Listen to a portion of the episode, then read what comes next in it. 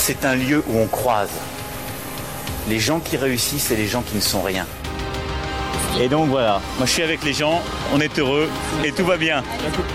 On met un pognon de dingue dans des, dans des minima sociaux, les gens ils sont quand même pauvres. On n'en sort pas. Eh bien c'est simple, on a tout misé sur l'esprit start-up. Je crois qu'on a besoin d'un peu d'égalité, d'un peu de liberté, parce que c'est quoi la devise française? Liberté, égalité, fraternité. Eh ben, banco, voilà. Nous, c'est ça ce qu'on va essayer de faire. Top Bienvenue dans La République inaltérable, le talk politique libre, incisif et sans concession du monde moderne. Je suis Alexis Poulain. Je rappelle que vous pouvez retrouver les épisodes précédents dans toutes les apps de podcast sur Spotify et sur le monde moderne.media. Aujourd'hui, je reçois Antoine Gouritin. Bonjour Antoine. Bonjour Alexis. Eh bien, Antoine Gouritin, euh, c'est mon acolyte dans euh, La République inaltérable et c'est aussi un essayiste de talent qui a sorti aux éditions FIP Le Startupisme, un livre essentiel pour comprendre euh, le fanatisme technologique de certains et puis euh, eh bien, le rêve euh, du tout économique et du tout technologique de nos élites qui ont rêvé en fait d'un nouveau monde avec les startups. Alors, tu commences ton livre, c'est assez marrant, sur le discours de Macron en décembre. Euh, lors de la crise des gilets jaunes. Euh, et j'ai trouvé ça drôle qu'on commence ce livre là-dessus en disant, mais tiens, euh, pourquoi tu as choisi cette ouverture à ce moment-là? Alors, pourquoi je choisis cette ouverture-là? Euh, Parce que l'objectif du livre, en plus, alors l'objectif, le premier objectif, c'est de faire euh, de la vulgarisation, de voilà, expliquer aux gens ce qui se passe, parce qu'on on a tout un mythe autour euh, en se disant que tout va passer par les startups et donc que bon, il n'y a, pas à le remettre en cause, il n'y a pas d'alternative. On connaît bien cette, cette ritournelle-là. C'est la nouvelle version du, du pas d'alternative. version licorne et, et je trouvais cette ouverture là intéressante parce que ça montre que ça, c'est un discours qui a été complètement euh, dépolitisé. Euh, alors que pourtant, euh, les choix technologiques qu'on va faire, les choix économiques qu'on va faire, surtout en ce moment, c'est des questions totalement politiques. Donc je trouvais l'ouverture intéressante parce que euh, au moment de la crise des Gilets jaunes, euh, juste avant le discours de, de Macron, euh, donc c'était le 10 décembre je crois, où il a commencé à faire quelques concessions, euh, où il a fait cette espèce de petit discours de contrition, mais en disant euh, je vous ai compris, mais bon quand même j'ai raison. Il recevait euh, des investisseurs parce que le but c'est de faire de la France euh, un, havre pour les investisseurs étrangers et pour euh, développer nos startups. Et donc euh, pendant que Macron préparait son discours et se terrait à l'Elysée et donnait aucun signe de vie, euh, il recevait à l'Elysée et euh, à Station F euh, des investisseurs étrangers parce que on allait euh, se sortir de là par les startups. Alors il y avait un article intéressant dans TechCrunch, qui est un magazine spécialisé dans les startups aux États-Unis, qui montrait que les, les investisseurs qui étaient là euh, étaient très contents du travail fait par Emmanuel Macron depuis son arrivée au pouvoir, les ordonnances travail, etc. Parce que ça stabilise le marché du travail et l'économie, et quand c'est stable, eh ben, on peut venir investir de l'argent euh, et donc développer les startups. Et je trouvais ça intéressant. Et puis dans, je, je termine cette, cette petite introduction par le le discours de, de Darmanin, euh, c'était sur France Info un matin, euh, où, euh, sur, où il était interrogé sur la, privatisa- la privatisation de- d'aéroports de, Paris, où il mettait fin, fin à la discussion en disant euh, Non, mais de toute façon, ce qu'on va gagner en vendant Aéroport de Paris, on va l'investir pour faire le Google français. Oui, c'est ça le fond. Et pour comme si, comme si c'était l'argument qui mettait fin à toute discussion. On va mettre de l'argent pour faire des grosses startups, donc donc c'est bon, on peut faire. Et donc c'est l'objectif aussi du livre, c'est de montrer que c'est des choix complètement politiques, qu'il n'y a rien d'inéluctable là-dedans et qu'il faut les discuter. Donc le but du livre, c'est de montrer tout ce qu'il y a derrière, euh, caché ou pas très bien caché d'ailleurs souvent. Euh, donc voilà, je trouvais l'introduction intéressante. Bah, ce qui n'est pas caché, euh, enfin, ce que tu dénonces dans le livre, hein, c'est que c'est aussi un modèle économique, hein, un modèle financier, la start-up, qui est complètement fait pour les élites en place. C'est-à-dire qu'on renouvelle un peu la façon de faire de l'argent de manière encore plus facile, parce que finalement, ça demande très peu d'investissement. Une start-up, on va aller chercher des fonds. Euh, et puis, tout ça, ça prend en école de commerce. euh, et qu'il n'y a pas de, il y a pas de, de- de- d'idée autre que euh, faire de l'argent facile et rapide. Ouais, alors eux, eux ils sont persuadés qu'ils changent le monde, hein, mais ils changent le monde euh, en répondant à des problèmes, euh, des problèmes de premier de cordée. C'est assez net. Aux États-Unis, il commence à y avoir des, même des universitaires qui travaillent là-dessus, en montrant que ces, ces startups, la, plupart du temps, euh, ne s'intéressent qu'à des, des problèmes qui ne résout qui vont pas résoudre grand chose, notamment sur ce qui concerne les inégalités. On a vu là euh, récemment, que ce soit au G7 ou autre, même les grandes entreprises qui disent euh, non, mais nous on va, on va être éthique, euh, et puis les startups servent un petit peu de paravent à ça en disant même si, mais regardez, on va bosser avec des startups, donc on va être champion de la terre et, travailler contre les inégalités. Alors qu'en fait, pas du tout. Je, crois que le, le meilleur exemple c'est Uber. Je le prends pas dans le livre, mais, mais c'est un, un super exemple. Je sais pas si tu, tu sais comment ils ont eu l'idée pour, pour Uber. Non, à Paris parce qu'ils trouvaient pas de taxi, non C'est pas ça? Alors non, c'était non non non non, c'était à San Francisco. Euh, C'est un mec qui avait déjà revendu plusieurs startups et qui était déjà euh, riche qui euh, commandait des taxis à San Francisco. Donc à l'époque, c'est à l'époque juste après la sortie de l'iPhone en plus. Donc c'est pour ça aussi qu'ils sont, c'était le début de- des applications mobiles.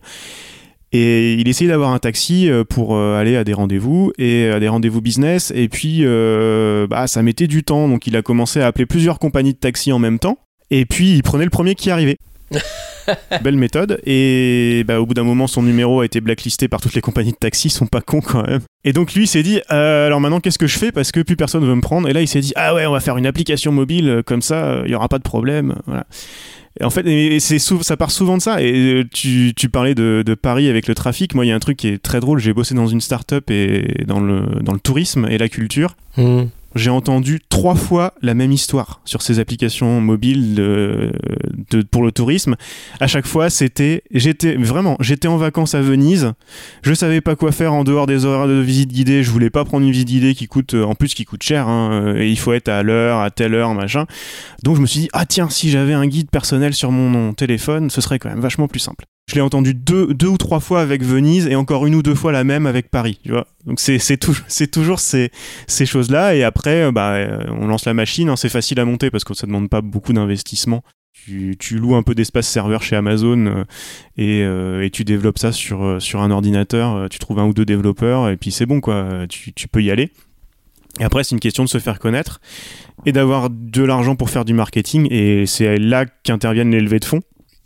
Euh, parce que si tu lèves pas de fonds, euh, bah, tu meurs assez vite. Et c'est pour ça aussi que je voulais faire le bouquin, c'est que la plupart des gens qui sont dans ce milieu de l'économie numérique euh, ont beaucoup de mal. C'est très très dur, mais évidemment, pour plein de raisons marketing, on met en avant ceux qui lèvent beaucoup de fonds, qui deviennent riches et qui soi-disant changent le monde. Euh, mais c'est une partie très faible de tout ça, et pourtant c'est ça qu'on montre en exemple. Et ce que je voulais montrer dans le bouquin, c'est que pourtant, plus, c'est pas neutre le modèle de financement avec des levées de fonds. C'est loin d'être neutre, euh, et ça enchaîne, ça, en- ça entraîne beaucoup de problèmes. Ouais, et, alors c'est justement, est-ce qu'on a les chiffres du nombre de, startups qui passent la barre des 3 ans euh, comparé au nombre de startups créées C'est assez variable. euh, en général, on dit qu'il y en a 9, au bout de, au bout de 3-4 ans, euh, 9 sur 10 qui sont, euh, qui sont mortes. Euh, et dans celles qui commencent à lever des fonds, euh, parce que pour euh, expliquer aux auditeurs, en fait, ce qui se passe, c'est qu'il y a différents paliers de levée de fonds. Euh, et euh, à chaque palier, en fait, euh, l'avenir de la boîte devient un peu plus assuré parce que des, in- des investisseurs qui vont rentrer, qui vont filer pas mal d'argent à une levée de fonds, bah, vont vouloir revoir leurs petits, donc vont avoir tendance à participer à la levée de fonds d'après. Et voilà. Des fois, il n'y a pas forcément de produit derrière et de vrai, business, mais quand on a commencé à investir et qu'on a commencé à vendre du rêve, bah, c'est un peu un engrenage. On continue à rester dedans. Donc par contre, dans celles qui commencent à lever des fonds, euh, arriver à un certain palier, c'est plutôt, euh, plutôt euh, une sur trois qui résiste plusieurs années et qui va devenir une vraie entreprise plutôt que ne- qu'une sur dix. Alors, tu parlais de religion. Euh, et c'est vrai que c'est quand on voit les TEDx, hein, c'est des prêches euh, de, quelques, quelques gourous. Et, c'est effectivement, euh, il y a un chapitre sur les gourous, hein, la, la- gourouisation de, cette économie-là. Est-ce que, alors si c'est une religion, est-ce qu'il y a des apôtres et est-ce qu'il y a un Dieu? Alors oui, euh, je dirais que le dieu, le dieu, c'est Internet. Euh, c'est pas, c'est pas moi qui le dis, c'est c'est euh, Evgeny Morozov qui le disait dans, dans un de ses bouquins, son Mhm. bouquin sur le solutionnisme technologique, où il montre que, euh, il est d'ailleurs, il, il écrit dans son bouquin Internet avec un i majuscule pour bien montrer que euh, il est c'est vu comme une entité euh, à part entière, euh, vraiment. qui allait changer, euh, changer la vie de tout le monde et, euh, et une fois que c'était enclenché, bah, le, le- tout ce qu'elle était développé grâce à ça allait être fantastique. Bon, on, on a un petit peu plus de recul maintenant et on sait ce qu'il en est. Euh, donc euh, je pense que ouais, le Dieu ce serait Internet. Et après les apôtres, euh, bah, les premiers apôtres, c'est Steve Jobs, Bill Gates et compagnie. Euh, a- on, pour- on pourrait faire d'ailleurs une, une généalogie des apôtres. Ah oui. Après, il y a pas mal de chercheurs qui ont fait des, gé- des généalogies de ce qu'ils appellent l'évangélisme technologique. Mhm. Euh, parce que là, là, Steve Jobs c'était le prêche par excellence et c'est vrai que maintenant on a tout ce qui est les conférences TEDx et compagnie qui sont payées par des grosses boîtes euh, soi-disant pour montrer des idées qui changent le monde mais euh, c'est souvent des, histoires personnelles qu'on raconte parce que on a soit un bouquin ou une prochaine conférence à vendre euh, soit on est là pour euh, présenter euh, sa start-up euh, et, donc euh, attirer des investisseurs, etc. Et bon, il en- il y a, a rien. C'est des conférences, c'est des grandes idées euh, qui sont là uniquement pour entretenir le système, euh, plus qu'autre chose. C'est pas là-dedans qu'on va trouver des choses révolutionnaires. Et il y a ces gourous-là qui viennent euh, contaminer un petit peu euh, tout le, toute l'économie numérique, où c'est pareil, ils sont, ils, sont assez peu nombreux, faut, et, mais ils vendent du rêve et ils sont suivis par tous ces, tous ces jeunes euh, qui, qui sortent d'écoles de commerce ou autres, qui se disent bah tiens, on va, on va faire de l'argent. On va faire de l'argent. Dans la Silicon Valley, tu, des, des gens comme ça, tu leur demandes ce que c'est leur métier. Leur métier, c'est faire de l'argent. C'est Ouais. voilà. Gra- grâce au dieu Ouais. Internet, euh, on, on- on applique les méthodes des startups et on fait de l'argent. C'est c'est magnifique. On va faire de l'argent en son vol monde. Et là, c'est Camoulox. T'as as les deux trucs qu'il faut absolument, quoi. Ah bah ouais, ouais, ouais, ouais, c'est ça. C'est le problème en ce moment, c'est que on a tellement réussi à faire croire que on pouvait euh, améliorer la vie, du- la vie de tout le monde tout en faisant de l'argent que c'est devenu le Graal. Si si euh, Macron et compagnie euh, sont à fond dans ce qu'ils appellent la tech for good en ce moment, c'est Mounir Majoubi qui disait la, technologie au service des humains. C'est très beau la technologie au service des humains, mais en fait en regardant les modèles économiques, euh, c'est loin d'être au service des humains. Et, mais il y en a plein qui sont dans ce milieu-là qui, qui vont te dire que Uber, c'est au service des humains. Parce que ça donne du travail à des gens qui n'en auraient pas eu autrement. Ils, ils le croient. hein. Bien sûr, mais, mais, mais plus proche de nous, euh, Agnès Buzyn, qui, qui, pour la crise des, des- du manque de lits à l'hôpital, propose euh, un logiciel hein, qui va gérer l'allocation des lits. Donc, euh, sachant qu'en fait, non, on, on manque de lits. Donc, le logiciel dira jusqu'au manque de lits, ou va faire du prédictif, ou va renvoyer des gens chez eux. Oui, c'est ça. Et la méthode, et, et la, la méthode pour monter une startup qui a des chances de marcher euh, en ce moment, c'est vous, c'est tout simple, c'est assez simple hein, finalement. C'est d'identifier un service public qui est en difficulté ou qui a besoin de trouver des ressources propres parce qu'il est plus financé et de trouver une idée un peu maligne pour lui faire gagner de l'argent ou pour gagner de l'argent sur son dos. Il y a Apital, t'as entendu parler de, de Apital, je pense, pour revenir sur l'hôpital. Ouais. Euh, C'est une des, des pépites de la French Tech en ce moment. Euh, en fait, c'est une conciergerie euh, qui te propose des, des services à l'hôpital euh, de, de coiffure, de massage, tout ce que tu veux pour améliorer ton ton, quotidien. euh, ta- ton hospitalisation. C'est pour ça que ça s'appelle Happy, Hapital. Enfin, c'est là, ils ont sur le- rien que sur le nom, ils, ils ont été très très forts. Ah, ils se sont donnés, ouais. Mais, euh, mais quand tu regardes comment ça se passe, euh, il y, a eu- il y a eu un article dans Le Monde récemment. Moi, c'est une boîte que je suivais depuis un petit moment aussi. Euh, les méthodes de vente forcée et compagnie euh, sont, ont l'air euh, assez développées. Mais je voulais euh, revenir aussi sur. C'était en. Sous Hollande, hein, euh, il y avait ce jeune aussi euh, merveilleux qui allait euh, bah, en finir avec le chômage en France, qui avait repris Pôle emploi, je ne sais pas si tu te rappelles, un jeune cerveau brillant, et je ne sais pas où il est aujourd'hui, enfin tu sais où il est toi? Qu'est-ce qu'il a fait de Pôle emploi, où on en est? Non, bah alors il, continue, il continue à faire des choses parce qu'il y en a beaucoup comme ça qui se sont lancés aussi en, se disant non mais on n'est pas, pas une start-up, on est une fondation, une ONG ou machin. Du coup, ils utilisent exactement les mêmes méthodes, mais ils arrivent à aller chercher des, des fonds publics, euh, des choses comme ça. Enfin, j'en parle dans- d'une dans le bouquin là. Les- où l'économie sociale et solidaire est en train de se faire euh, bouffer un petit peu par l'esprit start-up aussi. Et c'est pour ça que moi je parlais de start-upisme parce que ça va plus loin que les start-up. C'est c'est un esprit, euh, comme tu disais, euh, faire, faire le bien en gagnant de l'argent. Euh, c'est devenu euh, c'est bah, séduisant aussi c'est normal donc ça, ça contamine un petit peu tout euh, alors qu'il faudrait plutôt euh, plutôt s'intéresser aux problèmes euh, et bah, je sais pas par exemple euh, lire des chercheurs qui ont travaillé là-dessus. C'est c'est- moi c'est ce que j'ai essayé de faire.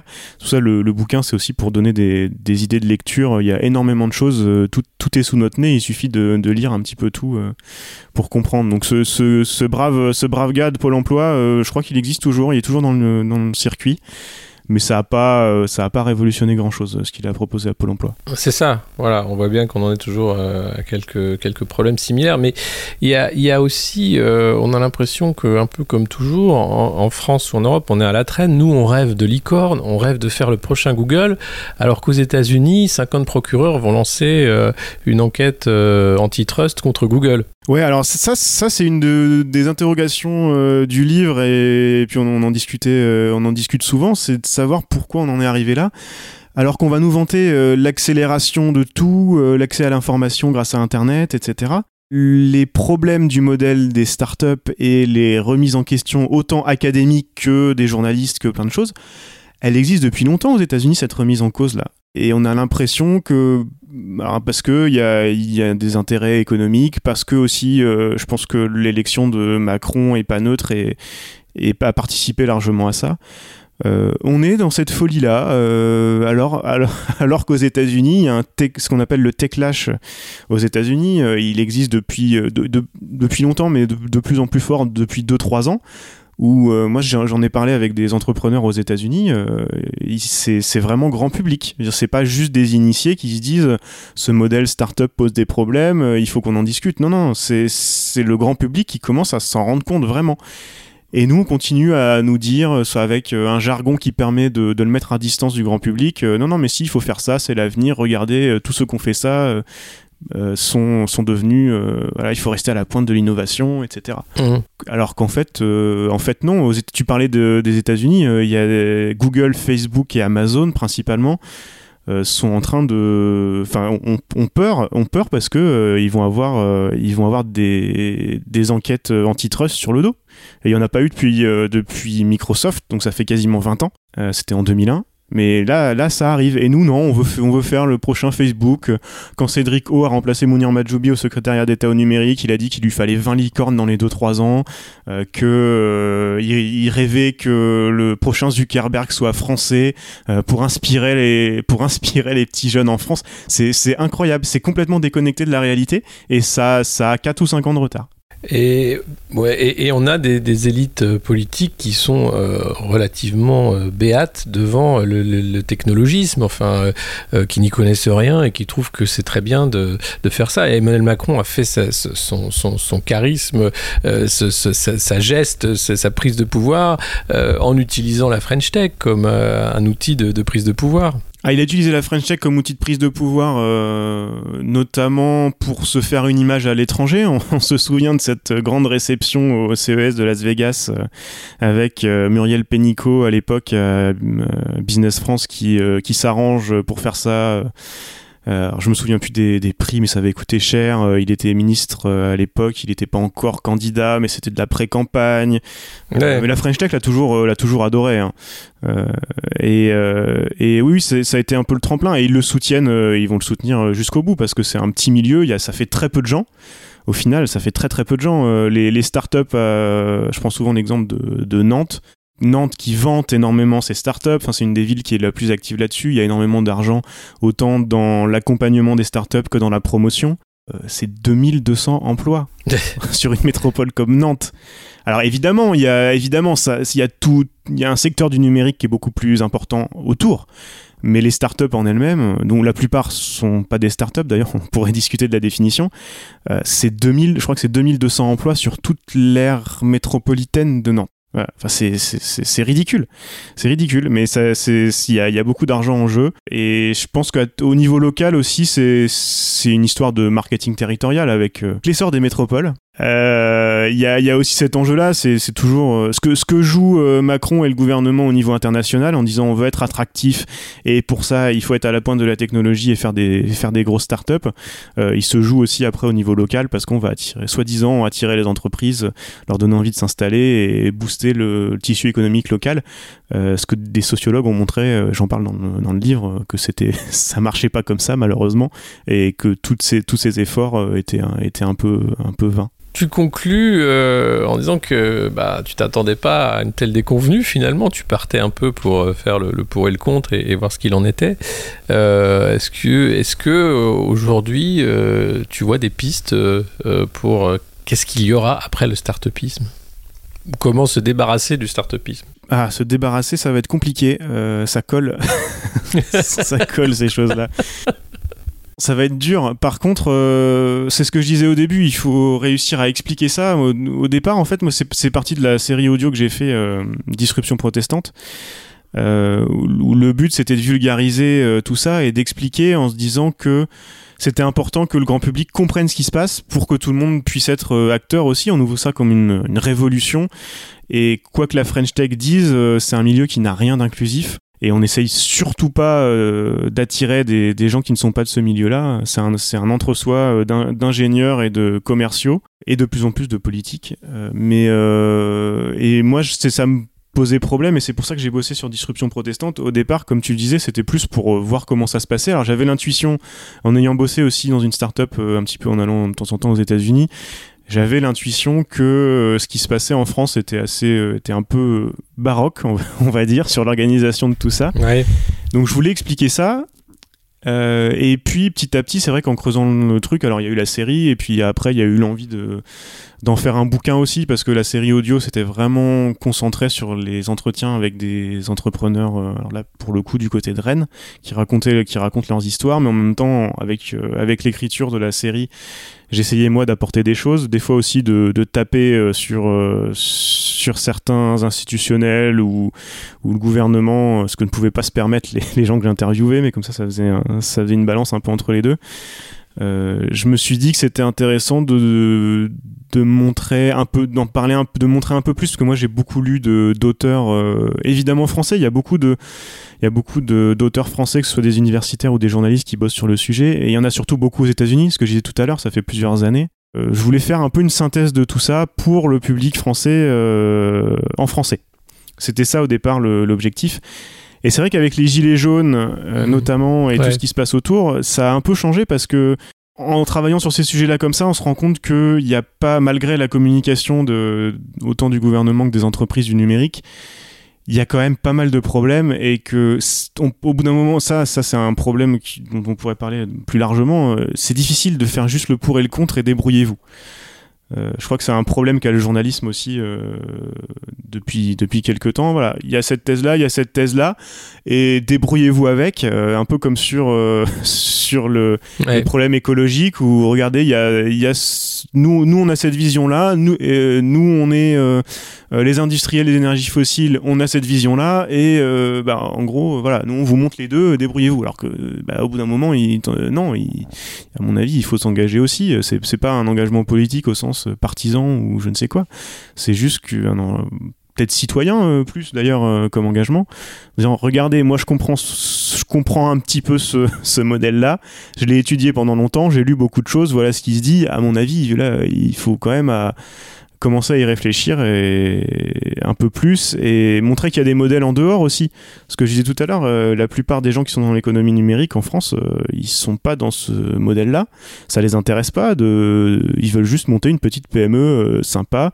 Euh, et et s'il y a une dizaine de petites PME comme ça qui respectent leurs salariés et qui respectent leurs clients. Euh, qui lèvent pas forcément, qui peuvent lever des fonds. Au bout d'un moment, il faut la financer son entreprise, c'est normal. Euh, mais euh, mais pas forcément rentrer dans, dans des guerres de levée de fonds comme peuvent faire les licornes et, et le modèle startup. Eh ben, euh, 10 ou 15 boîtes comme ça, euh, ça vaut peut-être plus le coup que euh, une, grosse licorne qu'on va doper au lever de fonds euh, et qui sera pas forcément durable. Euh, je donne quelques exemples. Euh, bah, c'est ce que fait notre ami euh, Antoine de Decker à, Grenoble. C'est un exemple parmi d'autres. Et puis, euh, Paul-Louis Beltante à Biarritz, là, que je cite dans, le bouquin. Voilà, montrer qu'il y a d'autres façons de faire et que cette façon de faire là est pas bonne et puis appeler aussi à, à réfléchir à, à qui à qui profite la chasse à la licorne et, bah, et voir qu'il y a des, modèles qui sont sans doute plus vertueux mais, pour ça il faut pouvoir le discuter l'expliquer aux gens et faire preuve un petit peu de pédagogie la fameuse pédagogie euh, c'est pas la même pédagogie que En Marche mais euh, pour que montrer que ces questions technologiques là sont pas inéluctables et doivent être euh, discutées de façon un peu plus démocratique parce que ça nous engage, ça risque de nous engager pour longtemps.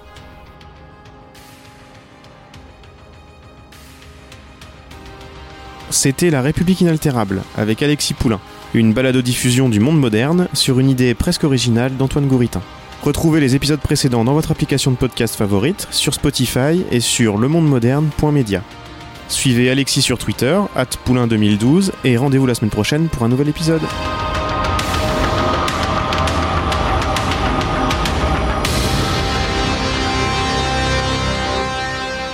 Top